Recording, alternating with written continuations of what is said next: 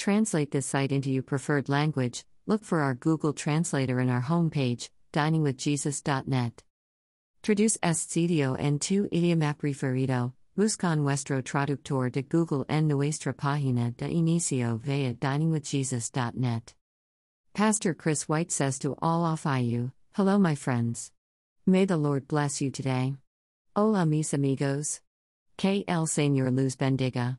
The Queen of the South is mentioned by Jesus in Matthew 12:42 and its parallel passage, Luke 11:31.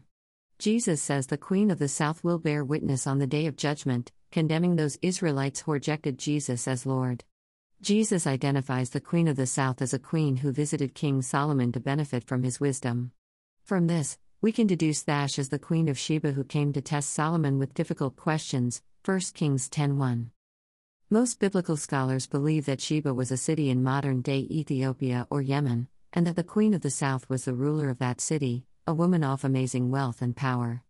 Having heard reports of King Solomon's wisdom, the Queen of Sheba wanted to find out if what she had heard was true, if there really could be a king that wise. So she traveled to Jerusalem to quiz Solomon with riddles.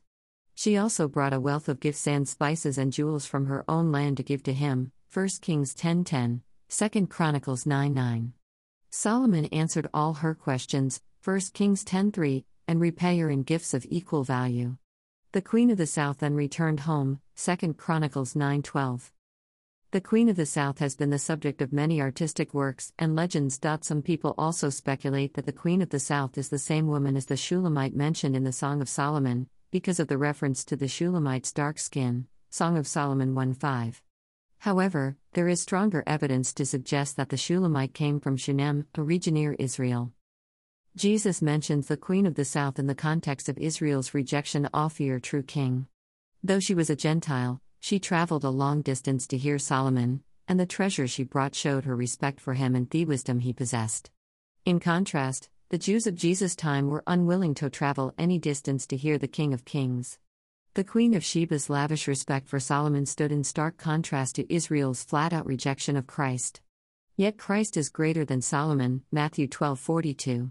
Solomon was a son of David, but Jesus is the son of David. Solomon was rich, but Jesus is the creator of all riches. Solomon possessed the gift of wisdom, but Jesus is wisdom personified, 1 Corinthians 1:30. Thank you to Got Questions Ministries. Copyright Copyright 2002 to 2021 Got Questions Ministries. All rights reserved.